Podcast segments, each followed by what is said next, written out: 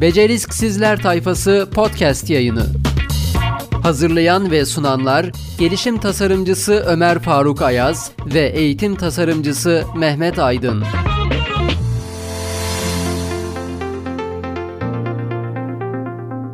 Beceriksizler Tayfası. Hoş geldiniz diyelim. Yeni bölümde birlikteyiz. Evet hoş geldiniz. Bugünkü bölümümüzün Çılgın bir başlığı var. çok güzel. Evet ben de çok beğendim. Kanatlanacağız bugün. Evet kanatlanacağız. O zaman söyleyelim. Uçuşan beyin sendromu. Hoppa. Vın! Uçuşan beyin. Hocam kanatlı beyinlerden bahsediyoruz. Evet uçuşan beyin sendromu aslında Hadi e, bakalım. gençlerin de çok hoşuna gidecek diye düşünüyorum ben. Sıkça yaşadıkları e, aslında bir sorunu ele almış olacağız bu bölümde. Uçuşan beyin sendromu nedir? Bununla başa çıkma yolları nelerdir? Birkaç tüyo da veririz burada e, son bölümde. Ama e, esasen e, gençlere aslında uçuşan beynin ne olduğundan biraz e, kısaca bahsedelim. Değil mi? Mutlaka bahsederim. Hatta burada biraz da şeyle de ilişkilendiririz mutlaka ki yapacağız. İşte kariyerle ilgili ve özellikle sınav Hı hı. sürecinde öğrencilerin odaklanma ile ilgili yaşadıkları sorunlara dair bazı çözüm önerileri de aslında olmuş olacak. Evet. Okey. Mesela şöyle söyleyecek olursak gün içerisinde birçok kez bunu nasıl gözden kaçırdım dediğimiz mutlaka olur değil mi? Oldu Çok mu fazla hocam? oluyor zaten. Şimdi bugün de bahsettim ya bir öğrencimiz vardı Elif yine. Yani hocam birçok şey unutuyorum diyor. Hatta başka bir öğrencim daha var. Yani genel itibariyle aslında öğrencilerin yaşadığı bir şey. Özellikle sınav sürecinde olan öğrenciler birçok şey unutuyorlar hızlıca. Farkında değiller, odaklanamıyorlar. Hı hı. Tabii bunlar da çok doğal olarak stres ve kaygı oluşturuyor öğrencilerde. Evet evet. Mesela bunu şöyle açarsak hani e, bir tane çok üst düzey bir yönetici düşünün. Kadın yönetici. E, aynı zamanda anne. Ev işleri var. Sabahından bir öğlenine kadar gidelim bakalım nasıl. Bir e, gözümüzde canlandıralım. Bir hayal kuralım. Hı hı. İsmi Ayşe olsun. Ayşe Hanım sabah kalktı. 8'de kalkması gerekiyor. Ama saate bir baktı. 8 çeyrek.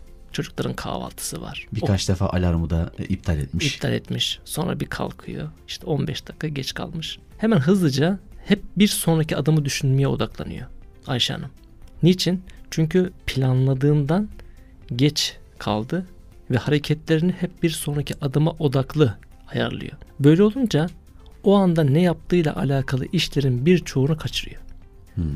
Aynı şekilde kalktı. Çocukların hemen apar topar işte kahvaltısını verdi. Okul yolculuğuna çıktılar. Okula bıraktı. Sonra işe gitti. İşe gittiği de zaman yine işi de e, hep geç, geç geriden geliyor. Dolayısıyla toplantı esnasında bir sonraki toplantıya yetişmenin telaşını düşünerek o toplantıya tam konsantre olamıyor. O yüzden burada hani bu örnekten de yola çıkarak gençlerde de bu çok oluyor. Sınav esnasında bir başka şeyi düşünüyor. Ya da işte ders çalışırken başka bir şeye odaklanıyor. Hocam çok yaşa tam oraya girecektim. Yani bu sınav sürecinde bulunan öğrenciler özellikle lise grubunda ve 11-12. sınıflarda ve mezun grubu. Şimdi mesela diyoruz ki iyi bir ders planı yaparsanız çalışma planı haftalık bir program çalışma programı. Bu programa da olabildiğince uyduğunuz takdirde bir sonraki adıma zaten hem e, daha sağlıklı geçersiniz ve bir sonraki adımı yapacağınız şeyi aslında düşünmeden ana odaklanmanızı sağlayacak bu program çerçevesinde kendinizi daha sağlıklı ilerletebilirsiniz diyoruz. Ama genelde bu e, çok gerçekleşmiyor diyebiliriz. Evet. O yüzden az önce söyledim ya mesela öğrenciler sürekli arıyor veya mesajla gönderiyor. Hocam işte programı yapamıyorum, geç kaldım, ne yapacağım diye. Mesela bir ekleme yapacağım ama e, bir kitap takip ediyorum şu an. Çok hoşuma giden bir kitap. Açıkçası hani içeriği de çok güzel. Üç tane ana unsura dayanıyor. Davranışların gücü diye bir kitap. Bir, işaret. iki rutin. Üç, ödül. İşaret ve ödüller genelde değişmiyor. Değişmeyebilir de. Ama biz rutinleri değiştirdiğimizde yani davranış tiplerini değiştirdiğimizde o zaman sonuçları etki ediyor. Yani daha başarılı sonuçlar elde ediyoruz. Dolayısıyla toparlayacak olursam hani dedin ya hocam işte e, anda kalma, bir sonraki adıma odaklanmadan o anki mevcut işimize odaklanarak aslında kaliteli hale getirme işlerimizi. Bu yüzden demek ki bizim davranış tipini değiştirecek şekilde rutinleri değiştirdiğimizde yani biraz daha işte ana odaklanarak o işi yaptığımızda daha başarılı bir süreç takip etmiş olacağız. Evet kesinlikle yeni iş dünyasında da e, örnek verecek olursak e, beklentiler hep bu yönde. İstiyorlar ki adayları yani e, çalışan adayları uçuşan beyin sendromundan kontrollü bir şekilde o beyni yere indiren insanlardan oluşsun. Yani bunu da yapabilmek için hatta kurum içi e, eğitimler var bilirsiniz. Kurum içi eğitimlerde mindfulness yani e, bilinçli farkındalık eğitimleri çok sıkça hani kullanılıyor şu anda. O yüzden e, bu noktada da e, iş dünyasının beklentisini de hani gençlere söylemekte fayda var diye düşünüyorum. E, uçuşan beyin sendromunu acaba nasıl e, kontrol altına alabiliriz? Bu yönde biraz çalışma yapması gerekiyor. Sadece iş dünyası için değil, şu anki anı daha doğru, daha kaliteli, daha e, işte iyi bir şekilde yaşayabilmek adına bu çalışmayı mutlaka yapması gerekiyor öğrencilerin. Birazdan da ne yapması gerektiğiyle ilgili e, bilgilendirmeyi zaten yapmış olacağız. Peki hocam size şöyle bir şey sorsam. Bu e, uçuşan beyin sendromu deyince e, biz hep iş dünyası gençler dedik. Siz de mutlaka hani kendi hayatınızda da bu, böyle bir şey yaşamışsınızdır. E, var mı böyle bir e, yaşadığınız bir durum? E, hocam bende de hani bu tarz bir şey oluştu ama uçuşan beyin sendromu olduğunu çok sonra fark ettim. Ya da çocuğunuzdan olabilir veya başka bir şeyden olabilir. Var mı böyle bir örnek? Yani şöyle e, geçenlerde bununla ilgili bir çalışma yaparken kısa bir tanımlama yapmıştım. İnsan bu tür işleri planlarken bu uçuşan beyin sendromundan bahsettiğimiz konuyla ilgili bir sonraki adımı düşünmek yerine evet ana odaklanmak gerekiyor ama ben şöyle tanımlamıştım bunu. İnsan akışa kapılıyor bazen. Yani akışa kapıldığında aslında kendisi süreci yönetemiyor hale geliyor aslında. O yüzden ben şey diyorum akışa kapılmak yerine akışta kalmak. Akışta kalmak çok güzel akışta bir ifade. Kalmak. Ben mesela size şunu da söyleyebilirim. Bazen ben sizi de gözlemliyorum mesela. E, bu tabii ki eleştirmek gibi değil ama birçok işi aynı anda yap- yapıyorsunuz. Bu bir yetkinlik aslında. Hani hı hı. E, hani burada hayatın çok hızlı aktığından da bahsediyoruz ya. Şimdi e, cep telefonunuzda ka- WhatsApp'ta kaç grup var hocam sizin? Yani çok Onlarca değil mi? Çok fazla. 20 yakın işte, vardır. E, bir sürü kişi var. Sürekli burada mesajlar yağıyor değil mi? 3-4 tane mailiniz var belki. Onlardan işte var, mailleri yağıyor. e, ara sıra aramalar geliyor. Normal mesajlar geliyor. Dolayısıyla dijital dünya da aslında bizim uçuşan beyin sendromumuza böyle bir tetikleyici olarak e, rol oynuyor diyebilir miyiz? Kesinlikle. Hatta şu da var. Mesela hani e, böyle bir yine geçenlerde yaptığım araştırma neofilyak diye bir hastalık var. Yenilik hastalığı diyorlar. Neofil aslında bu. Hı hı. E, fakat onu iş dünyasına e, uyarlayacak şekilde şöyle bir tanımlama yapılmış. Diyor ki yani e, yeniliği takip etme noktasında kişinin kendisini geliştirme süreci aslında. Yani kendi işi, mesleği hani az önce e, daha önceki podcastlerde bahsettiğimiz geleceğin vizyonuyla ilgili. İşte tam da aslında burada ortaya çıkıyor. Yeniliği yakalamak için sarf ettiğimiz enerji aslında bizi az önce ifade ettiğim akışta sürüklemeye başlıyor. Yani akışta kalmak ana odaklanmakla ilgili. Hı hı. Ama biz işte sürekli gelen mesajlar, mailler, gruplar, işte ne bileyim bir sonraki yapacağımız işle ilgili veya işte takıldığımız bir nokta her neyse o konu.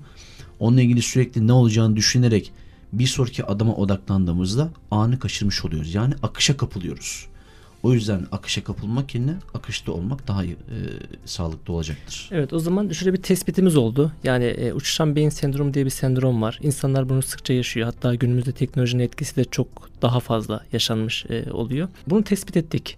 Bununla ilgili çözümler. işte bununla ilgili örnekler vesaire de verdik. Şimdi hani bunu nasıl aşabiliriz? Yani bu hayatı zorlaştıran bir şey. E ben eğer anda kalamıyorsam ve o anı e, çok kaliteli geçiremiyorsam toplantıma odaklanamıyorsam, dersime odaklanamıyorsam, işime odaklanamıyorsam, arkadaşlarıma, aileme odaklanamıyorsam bu ciddi bir sorun teşkil eder ve e, çığ gibi de büyür diye düşünüyorum. O zaman şöyle yapalım mı? Ben bir örnek vereyim yine. Somut bir örnek. Yine Hı-hı. çok yakın bir zamanda yaşadığım e, ve öğrencime de kendi öğrencime de tavsiye ettiğim ve şu an bizi dinleyen öğrencilere de tavsiye mahiyetinde. Bu örnekten yola çıkarak o zaman neler yapmaları gerektiği noktasında onlara bir şey soralım. Bir e, zihin haritası sunalım. Hı hı. Şimdi ben şunu tavsiye etmiştim öğrenciye. Şununla aradı beni. Dedi ki hocam ben işte yani şu an odaklanamıyorum. Sıkıntı yaşıyorum. Ders programımı yapamıyorum. Yaptığım ders programı uyamıyorum. Çok fazla dış etken var, uyaran var. E, dolayısıyla aslında yani ders çalışamıyorum. Özeti bu, bu şekilde. Sonra ben ona şunu söyledim. Dedim ki mesela bir hayal haritası çıkar kendine. Hayal çalışması. işte bizim önceki yine podcastlerde burada da bahsettik ki gelecek vizyon çalışmasının olduğu gibi Bunları yazdığın. E peki bunları nasıl uyacaksın? Şunu yap. Renkli postitler al. Odanda ve evin belli başlı noktalarına hani sürekli gittiğin mesela bir buzdolabı olabilir. Hatırlatıcılar. Mesela, kesinlikle hatırlatıcılar. Mesela şey öğrenci sürekli şey yapıyor. Diyor ki işte hocam ben sürekli yemek yapma ihtiyacı veya işte isteği uyanıyor bende diyor. Ya da işte temizlik ihtiyacı veya işte hı hı. müzik dinleme, camın kenarına geçme birçok faktör olabilir. Şimdi ben şunu söyledim dediğim gibi en çok vakit geçirdiğin neresiyse evde alanlar O alanlara sana o vizyonu ve hayallerini hatırlatıcı bazı şeyler gerekiyor. Hatırlatıcı bağlamlar diyelim. Ondan sonra. Depozitleri buraya yapıştır.